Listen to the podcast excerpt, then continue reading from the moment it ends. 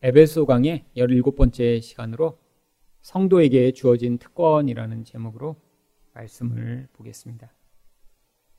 성도가 되었다라고 하는 것은 하나님이 주신 놀라운 특권을 가진 자가 된 것입니다. 그 특권이 얼마나 큰지 13절에 이렇게 기록하고 있습니다. 그러므로 너희에게 구하노니 너희를 위한 나의 여러 환란에 대하여 낙심하지 말라. 이는 너희의 영광이니라.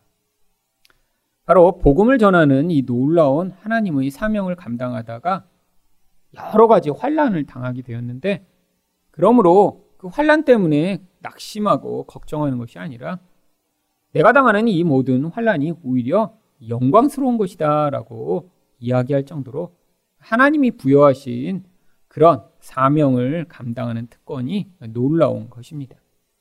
내가 처한 모든 나쁜 환경까지도 그 특권이 가져오는 놀라운 복으로 말미암아 그것들을 새롭게 바라볼 수 있는 그런 자리에 서게 되었기 때문이죠. 그렇다면 성도는 어떤 특권을 받았나요? 첫 번째로 복음을 전할 특권을 받았습니다. 7절 말씀입니다. 이 복음을 위하여 그의 능력이 역사하시는 대로 내게 주신 하나님의 은혜의 선물을 따라 내가 일꾼이 되었노라. 7절에서 가장 핵심적인 부분은 이 복음을 위하여 내가 일꾼이 되었다라고 하는 것입니다. 바로 사도 바울은 자신이 이 복음을 전하는 그 일꾼 역할을 하는 것에 대해 아주 큰 자부심을 가지고 있습니다. 근데 이 시대에 이렇게 예수를 전하는 것, 또 복음을 전하는 것에 대해 사람들이 이런 바울과 같은 자부심을 가진 경우를 찾아보기 어렵고요. 자기가 무엇인가 전하는데 아주 큰 자부심을 가진 사람들이 주로 다단계 판매하는 사람들이더라고요. 그런데 바울 사도가 이렇게 확신에 차서 내가 이 복음을 전한다라고 하는 그래서 그렇기 때문에 그가 그 복음을 전하다가 당하는 환란에도 불구하고 그걸 걱정하지 말라고 얘기하며 그것이 영광이라고 할 수 있는 아, 그런 능력이 도대체 어디서 오는 것인가요? 바울은 그게 내가 가진 확신이 아니라 바로 그의 능력이 역사하시는 대로라고 이야기를 합니다. 결국 하나님이 이런 복음 전하는 일꾼 역할을 맡기셨으면 그거에 합당한 능력 또한 더해 주신다라고 하는 것이죠. 아니 그런데 왜 지금 우리에게는 그런 능력이 안 나타나는 것처럼 보이는 것인가요? 여러분, 모든 하나님의 능력은 실제 그것이 발휘될 때 나타나는 것입니다. 우리 삶에서 이렇게 복음을 전하는 일을 하지 않는다면 결국 그 능력 또한 경험하지 못하겠죠. 여러분, 한국에 복음이 처음 전파되고 그 예수 믿는 것 때문에 박해가 있을 때는 그럼에도 불구하고 그 박해를 다 이겨내고 이 복음을 전하도록 하기 위해 하나님이 강력한 능력이 부어졌습니다. 저희 할머니가 예수님을 믿으시고 나서 이제 마음에 강렬한 이 복음 전파에 대한 열망을 받으셨다라고 합니다. 근데 시골에서 이렇게 혼자 예수를 믿게 되시니까 주변 사람들이 다 예수 얘기를 하면 막 소금 뿌리고 막 물 뿌리고 막 욕하고 다 그러셨대요. 근데 자기 안에 이 정말 불 붙는 것 같은 그 열정을 견디다 못해 계속 찾아가는 거예요. 그럼 사람들이 계속 물 뿌리고 막 소금 뿌리면서 욕하고 그랬는데도 하나님이 그 강렬한 그 마음뿐 아니라 또한 할머니한테 이렇게 병을 치료하는 이런 은사 또한 그때 허락하셨다고 합니다. 그렇게 반대하던 사람도 몇 년째 고치지 못하고 앓던 병들이 할머니가 가서 기도해주고 또 그것으로 기적이 나타나니까 사람들이 받아들이기 시작한 거예요. 하나님이 이런 반대도 불구하고 그런 복음을 꼭 받아야 할 자들을 구원하시고자 이런 능력과 은혜를 함께 하시는 것이죠. 여러분, 이 한국에 이런 하나님의 능력이 강력하게 부어진 때가 이제 지나갔습니다. 근데 지금은 또 아프리카, 브라질 혹은 동남아 같은 곳에서 복음을 반대하고 이런 적대적인 세력들이 있는 곳에 복음이 전파될 때는 하나님의 능력이 이렇게 강력하게 부어질 때가 많이 있습니다. 우리 주변에도 마찬가지입니다. 여러분, 우리 교회는 바로 그냥 예수 믿는 것으로 끝나는 것이 아니라 예수를 믿어 우리가 어떠한 삶을 살며 또한 우리의 믿음의 근거가 어디 있는지를 바르게 가르쳐 세상에 노예되고 자기를 하나님처럼 만들려고 하는 자리로부터 벗어나는 그 복음의 놀라운 은혜를 사실 우리가 또 전해야 하는 입장에 서 있습니다. 여러분, 교회만 다닌다고 정말 예수 믿는 사람인가요? 아니요. 여러분, 정말 많은 사람들이 교회는 다니지만 본질은 세상에 있는 사람과 하나도 다르지 않은 사람들이 너무나 많습니다. 여러분, 세상 사람들이 본질이 무엇인가요? 가장 먼저 모든 것을 내 뜻대로 하고 싶어 하는 그 본질을 가지고 있어요. 내 뜻대로 내가 결정하고 내가 원하는 것을 하는데 누가 나에게 간섭을 해? 그래서 사람들이 그 내 뜻대로 내가 원하는 것을 하며 살기 위해 결국 높은 자리에도 올라가고 힘을 가지고자 하는 것이죠. 여러분 그런데 교회는 그렇지 않나요? 여러분 교회 안에서도 얼마나 많은 사람들이 내 뜻과 내가 원하는 것을 하기를 원하며 살고 있나요? 여러분 또한 교회를 다니지만 여전히 세상에서 좋다라고 하는 것을 나의 인생의 목표와 나의 삶의 근원에 두고 사는 사람들이 또 얼마나 많이 있나요? 세상에서 이게 좋다 그러면 다 몰려가서 똑같이 살면서 그래서 예수 믿는 사람으로서의 그런 본질과 전혀 관계없는 삶을 살아가면서도 하나도 부끄럽지 않은 그런 모습을 가지고 살아가는 모습들이에요. 여러분, 물론 복음은 우리가 무엇을 해 하냐 안 하냐에 예전처럼 구체적으로 너는 이제 뭐를 하면 안 돼. 너를 너는 이제 뭐를 하면 하나님이 싫어하셔라고 이야기를 하지 않습니다. 근데 복음은 그거보다 더 높은 차원의 것을 요구해요. 왜요? 복음으로 말미암아 이제 우리가 참된 생명을 가진 자가 되었기 때문에 남에게 보이고자 아니 내가 뭔가를 하지 않아서 두려워서 안 하는 그런 수준이 아니라 이제는 진짜 그 복음으로 말미암는 은혜로 말미암아 내 삶에서 세상 사람들이 좋다라고 하고 당연하게 여기는 것들을 거부할 수 있는 능력이 생기는 것이죠. 여러분, 그런데 여전히 우리 안에서 그렇게 세상 사람들이 좋다라고 하는 것들을 따라가면서도 거부하지 않고 여전히 그것들을 늘 합리화하며 살아가는 사람들이 얼마나 많이 있나요? 여러분, 결국 예수를 믿는다고 하지만 아직 본질 안에서는 참된 그리스도인과 같은 삶이 나타나고 있지 않은 것이죠. 어쩌면 이것도 바로 복음이라고 하는 그 근원과 본질 안에 더 깊이 들어가야 하는 그런 전도해야 되는 대상일지도 모릅니다. 여러분, 교회만 왔다 갔다 한다고 해서 그 사람이 정말로 그러면 예수 믿는 사람이 된 것이 아니라면 더 깊이 복음이 본질 안에 서서 그의 삶과 본질까지도 그런 예수 믿는 사람처럼 살아갈 수 있도록 돕는 것, 그게 바로 어쩌면 전도겠죠. 여러분, 그래서 여러분, 아예 예수를 믿지 않는 사람에게 전하는 것뿐 아니라 예수를 잘 모르는 사람에게 전하는 것도 아주 중요한 일입니다. 그런데 하나님이 이렇게 바울을 복음 전하는 자, 복음의 일꾼으로 세우셨는데 도대체 무엇을 위해 그런 복음의 일꾼 삼으신 것인가요? 8절 말씀이 이렇게 이야기를 합니다.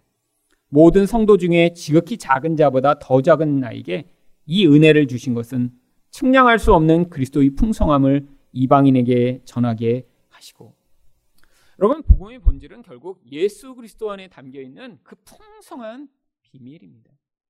여러분 여기 뭐라고 근데 표현하죠? 측량할 수 없다라고 표현해요. 다른 말로 얘기하면 인간이 그 그리스도를 통해 드러난 그 놀라운 비밀을 다 알 수도 누릴 수도 경험할 수도 없을 만큼 그건 너무 크다는 거예요. 여러분 근데 이 복음을 오해하는 사람들이 많이 있습니다. 여러분 심지어 계속해서 이 복음이 무엇인가를 들으면서도 이 복음을 오해해서 복음은 초신자들만 필요한 것이고 아, 교회 1, 2년 이상 다니고 나면 더 이상 복음이 필요 없고 다른 것을 달라라고 하는 사람들이 굉장히 많아요. 여러분 도대체 뭐가 은혜죠? 내 귀에 듣기에 좋은 얘기를 해주는 게 은혜인가요?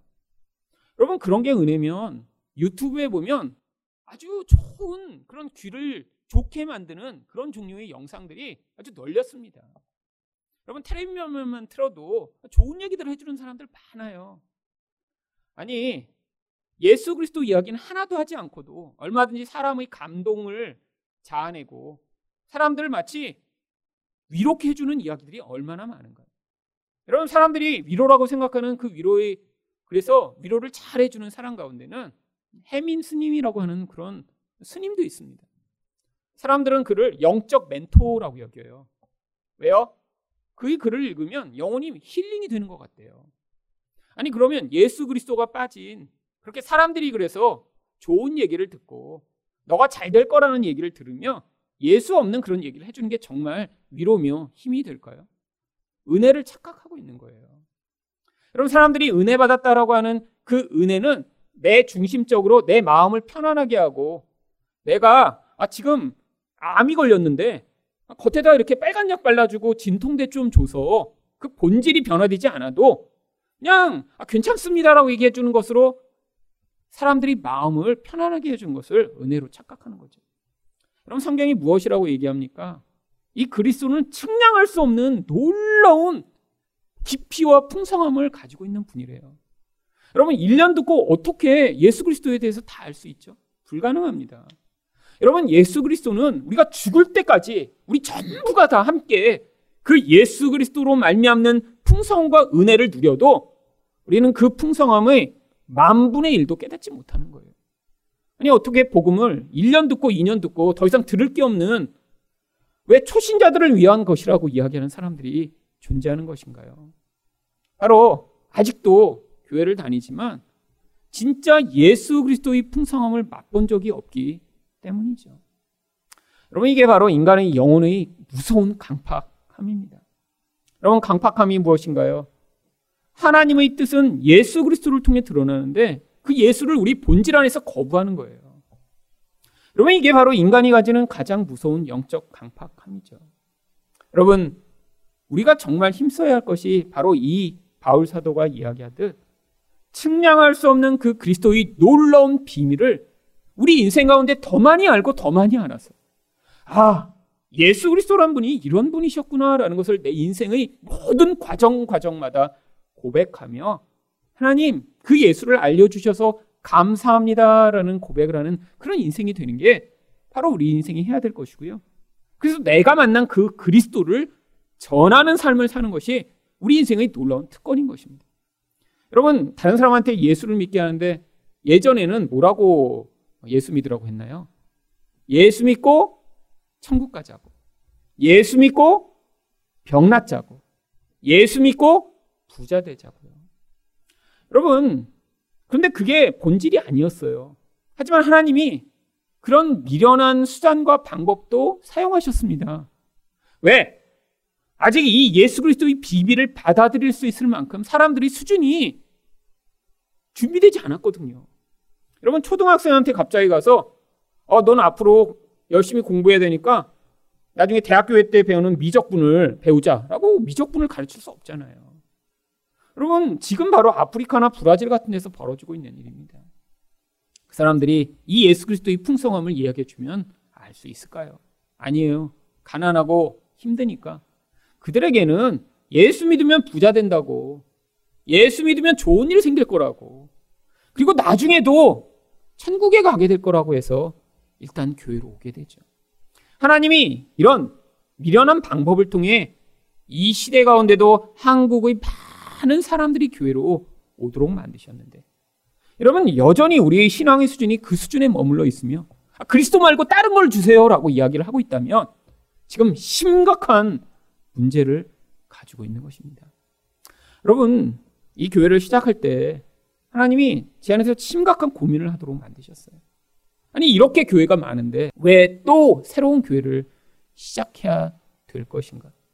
그때 주셨던 바로 제 마음의 확신이 많은 교회가 있고 많은 성도가 있지만 그 그리스도 예수만으로 그 삶의 근원을 삼고 그 안에서 성장하는 사람이 얼마나 소수인가를 가르쳐 주시며 정말 예수 그리스도 안에 있는 교회 성도들도 그 예수 안에서 복음의 본질 안에 있는 자들을 세워나가는 것이 이 하늘 사랑 교회가 해야 될 것이라고 제게 확신을 주셔서 이 교회를 시작한 것입니다.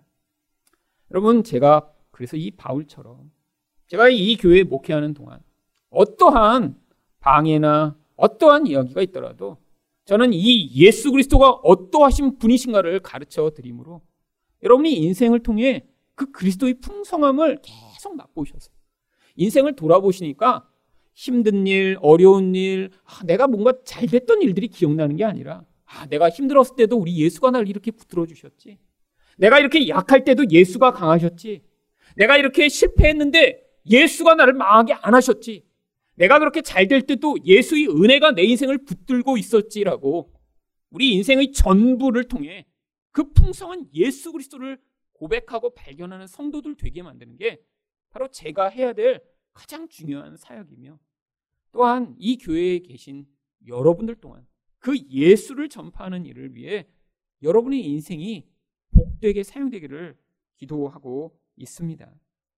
여러분, 바로 이 풍성한 복음에 대해 시편 71편 15절은 이렇게 이야기를 합니다. 내가 측량할 수 없는 주의 공의와 구원을 내 입으로 종일 전하리이다. 여러분 너무 좋은 게 있다면 바로 근데 그 좋은 게 내가 아무리 알아도 다 알 수 없는 그런 풍성한 것이라면 바로 그 구원을 전하고 구원을 외치는 것이 바로 그 구원의 풍성한 은혜를 받은 자들이 해야 될 일이죠. 그런데 이런 놀라운 그리스도를 통한 풍성함이 원래는 감추어졌던 비밀스러운 것이었습니다. 그래서 구절이 이렇게 이야기합니다.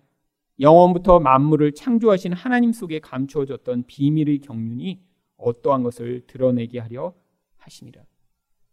여러분, 경륜이라는 것은 하나님이 하나님 백성들을 구원하시기 위해 구원의 방법으로 사용하시는 그 방법을 이야기하는 거예요.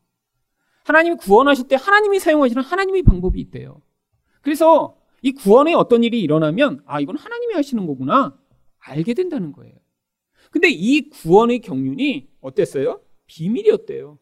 무슨 얘기예요? 구약에서는 사람들이 알지 못했다라는 거예요. 왜요? 그 구원을 하나님이 이런 예수 그리스도로 말미암는 십자가로 말미암아 이루실 것이라고 아무도 기대하지 못했죠. 왜? 세상의 방법에서 구원은 무엇인가요?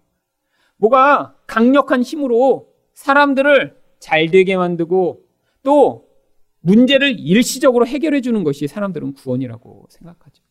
그런데 하나님이 왜 십자가로 구원하시고자 한 거죠? 바로 이 십자가가 우리 영혼의 그 근원적인 죄악을 해결할 수 있는 유일한 방법이기 때문입니다. 여러분, 참된 구원은 우리 영혼 안에서부터 시작되는 거예요. 우리 행위가 일시적으로 변했다고 본질이 변하지 않으면 문제가 심각한 것이죠.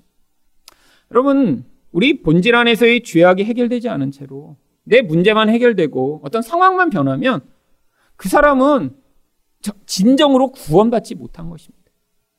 나중에 똑같은 상황이 또 벌어지면 또 똑같은 모습이 반드시 또 나올 거예요. 하나님이 그래서 십자가로 말미암아 우리를 구원하신 것입니다. 왜요?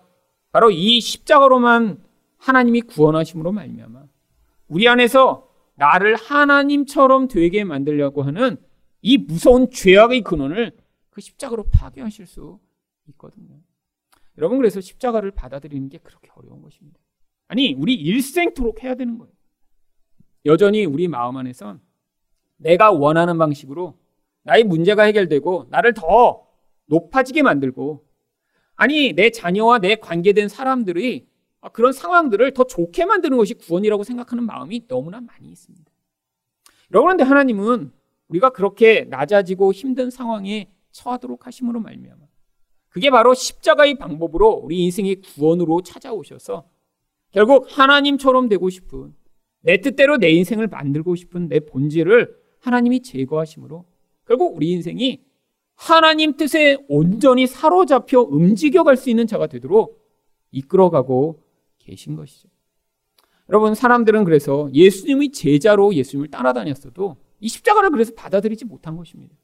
아니 구원자로 임했다면 어떻게 저렇게 무기력하게 죽어버릴 수가 있어라고 하며 바로 예수님을 다 버리고 도망갔었던 것이죠. 여러분 지금도 우리 안에서 바로 이 예수 그리스도를 믿고 받아들인다는 것, 그 구원의 비밀 되신 십자가를 받아들인다는 것은 그래서 평생 싸워가야 하는 것입니다. 이렇게 설교를 들어도요, 내 안에서는 내가 뭔가 잘 해결되고 좋은 길이 열리고 뭔가 내 안에서 문제가 없을 때 그게 마치 은혜인 것처럼 생각하고 뭔가 문제가 생기고 내 안에서 내 마음대로 되지 않고 내가 힘든 상황에 처하면 마치 내가 은혜를 받지 못하고 지금 하나님도 우리를 외면하신 것처럼 생각하는 때가 많이 있습니다. 하지만 그렇지 않다는 거예요. 하나님은 우리의 약점, 실패, 아니 우리가 모든 상황에서 문제가 없을 때에도 어떤 상황도 사용하셔서 우리 인생 가운데 개입해 오셔서 하나님의 뜻이 이루어지는 존재로 지금 만들어가고 계신 것입니다. 두 번째로 성도는 어떤 특권을 받았나요? 하나님의 지혜를 알릴 특권을 받았습니다. 10절 말씀입니다. 이는 이제 교회로 말미암아 하늘에 있는 통치자들과 권세들에게 하나님의 각종 지혜를 알게 하려 하시니.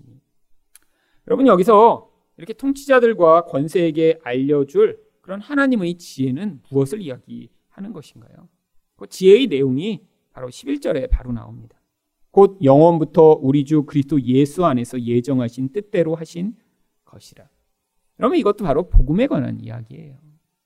하나님의 지혜로 예수 그리스도를 통해 어떻게 구원하실지를 하나님이 다 생각해 놓으신 것을 하나님의 각종 지혜라고 이야기합니다.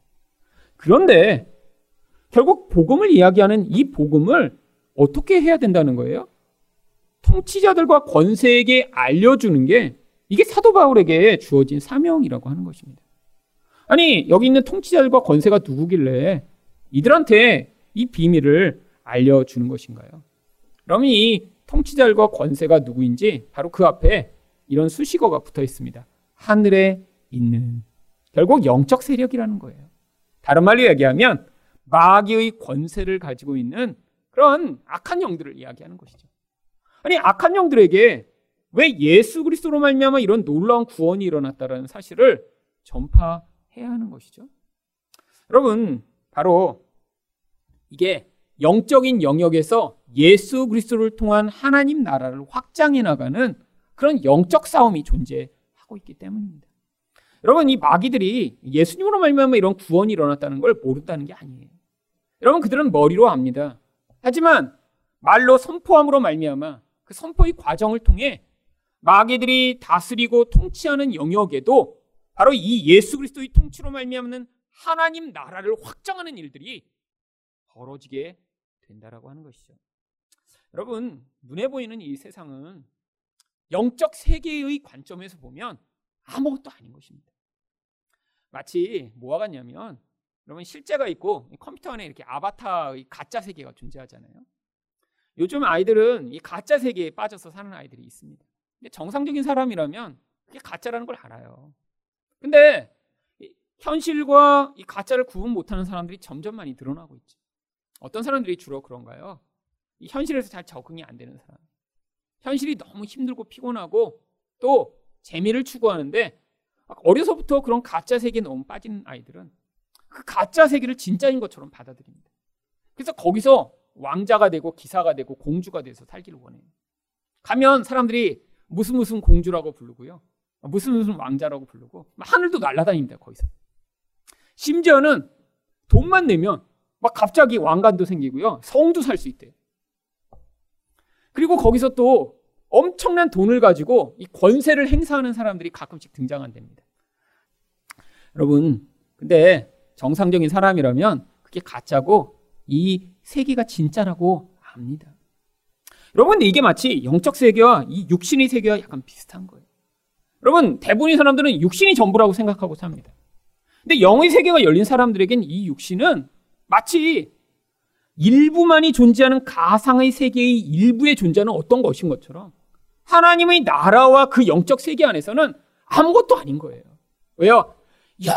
영원한 세계 가운데 이 땅의 그 시간은 아주 짧은 일부분에 불과한 것이고요. 무한히 넓은 그 하나님의 나라의 영역 가운데 이 눈에 보이는 세상은 아주 작은 영역에 불과한 거예요. 여러분, 우리는 이것이 전부라고 생각하고 살지만 이 하나님의 영역은 엄청납니다. 그리고 또 중요한 게 있어요. 우리는 여기서 내가 생각하고 눈에 보이는 대로 모든 것이 이루어진다고 생각하는데요. 그렇지 않습니다. 영적 세계에서 주관하고 영향을 미치는 대로 눈에 보이는 이 세계가 움직여가고 있는 거예요. 여러분 바로 이 눈에 보이는 세계를 움직이는 진짜 영향력은 지금 뭐 밖에서 트럼프나 뭐 김정은이나 시진핑 같은 그런 세상의 그런 강력한 권세를 가진 대통령이 아니라 실제로는 여기 나와 있는 하늘의 권세와 하늘의 통치자들이라는 거예요.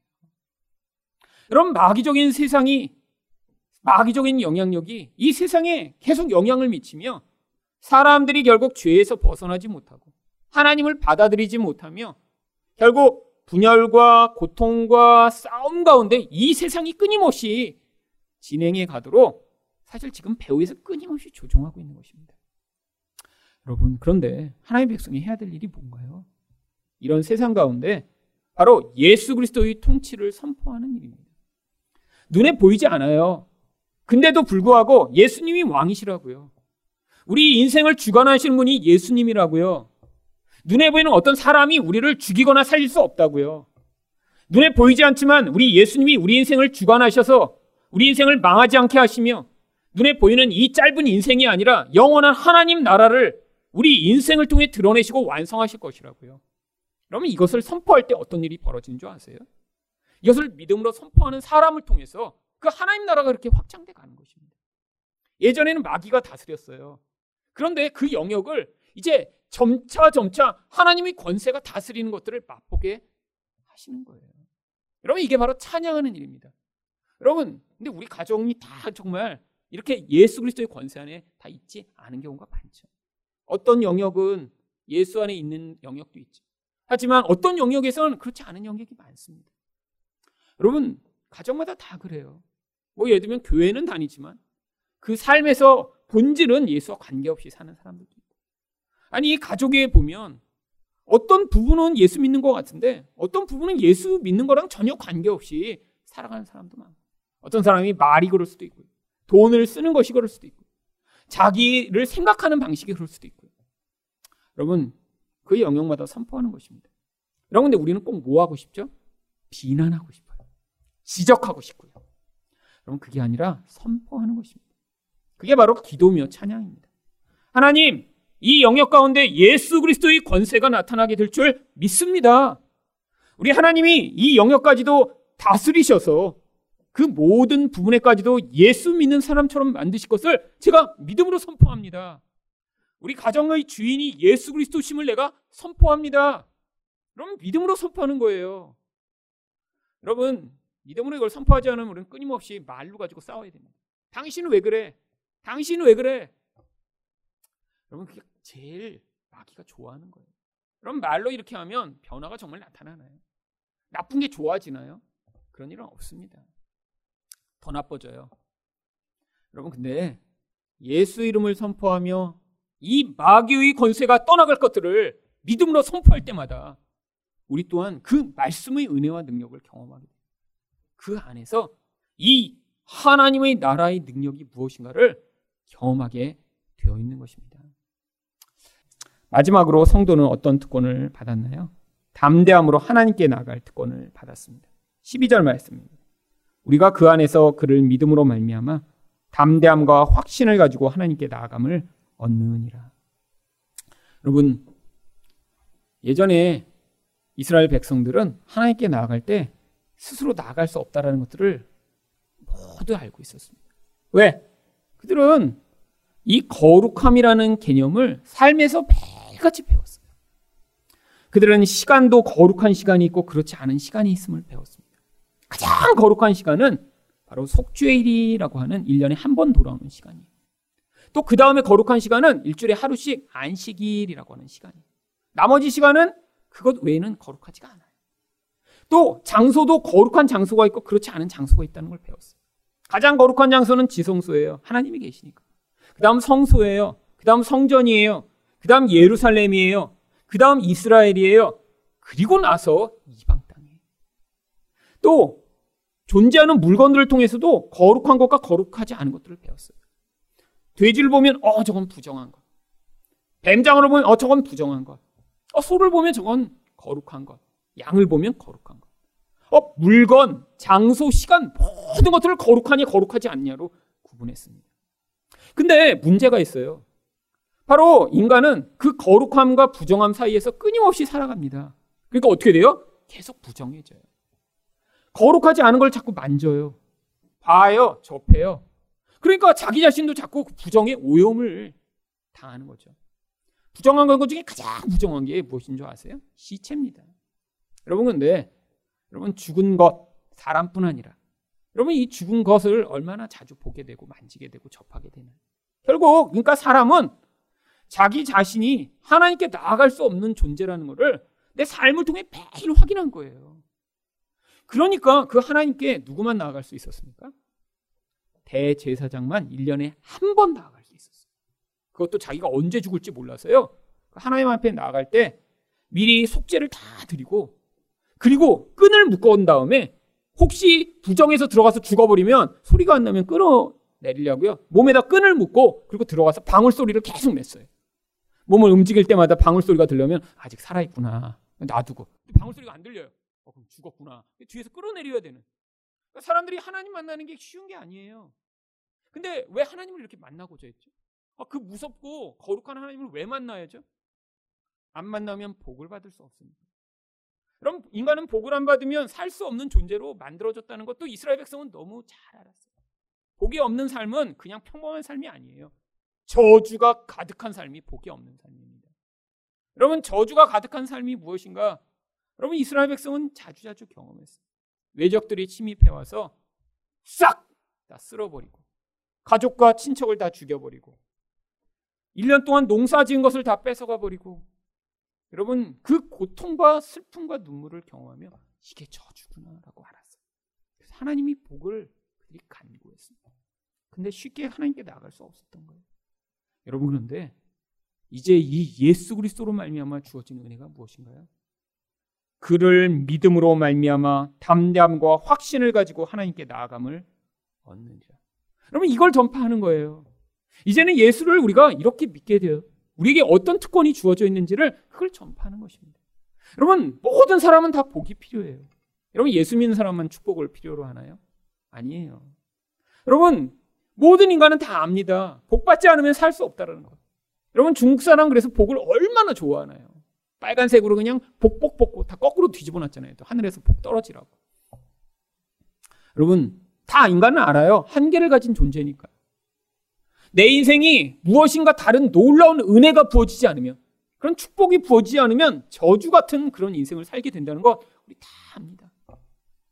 여러분 근데 그 복을 이제는 우리가 자유롭게 받을 수 있게 된 거예요.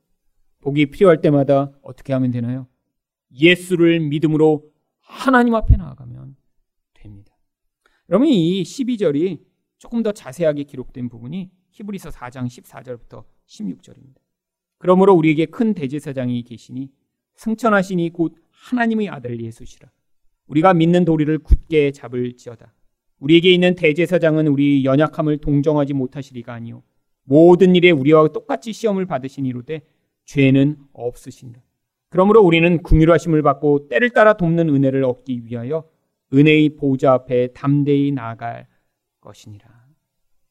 여러분, 바로 하나님께 이젠 이렇게 나아갈 수 있게 됐습니다. 여러분, 우리 인생 가운데 복이 부족하고, 아니, 이런 축복이 필요하다고 느낄 때마다, 아니, 내 인생 가운데 이런 저주와 같은 어둠과 죽음과 멸망과 파괴의 영향력이 강력한 것처럼 느낄 때마다 이젠 예수 앞에 나아가 예수 그리스도를 통해 하나님께 나아가오니 그 하늘의 복을 오늘도 내려 주시옵소서라고 간구할 수 있게 되는 것. 이제는 우리가 그래서 성전이 되어 그 하나님 앞에서 살아갈 수 있게 된 것. 이게 바로 성도가 된 놀라운 특권인 것입니다. 바로 이 복음의 놀라운 비밀과 은혜를 누리시는 여러분 되시기를 예수 그리스도 이름으로 축원드립니다.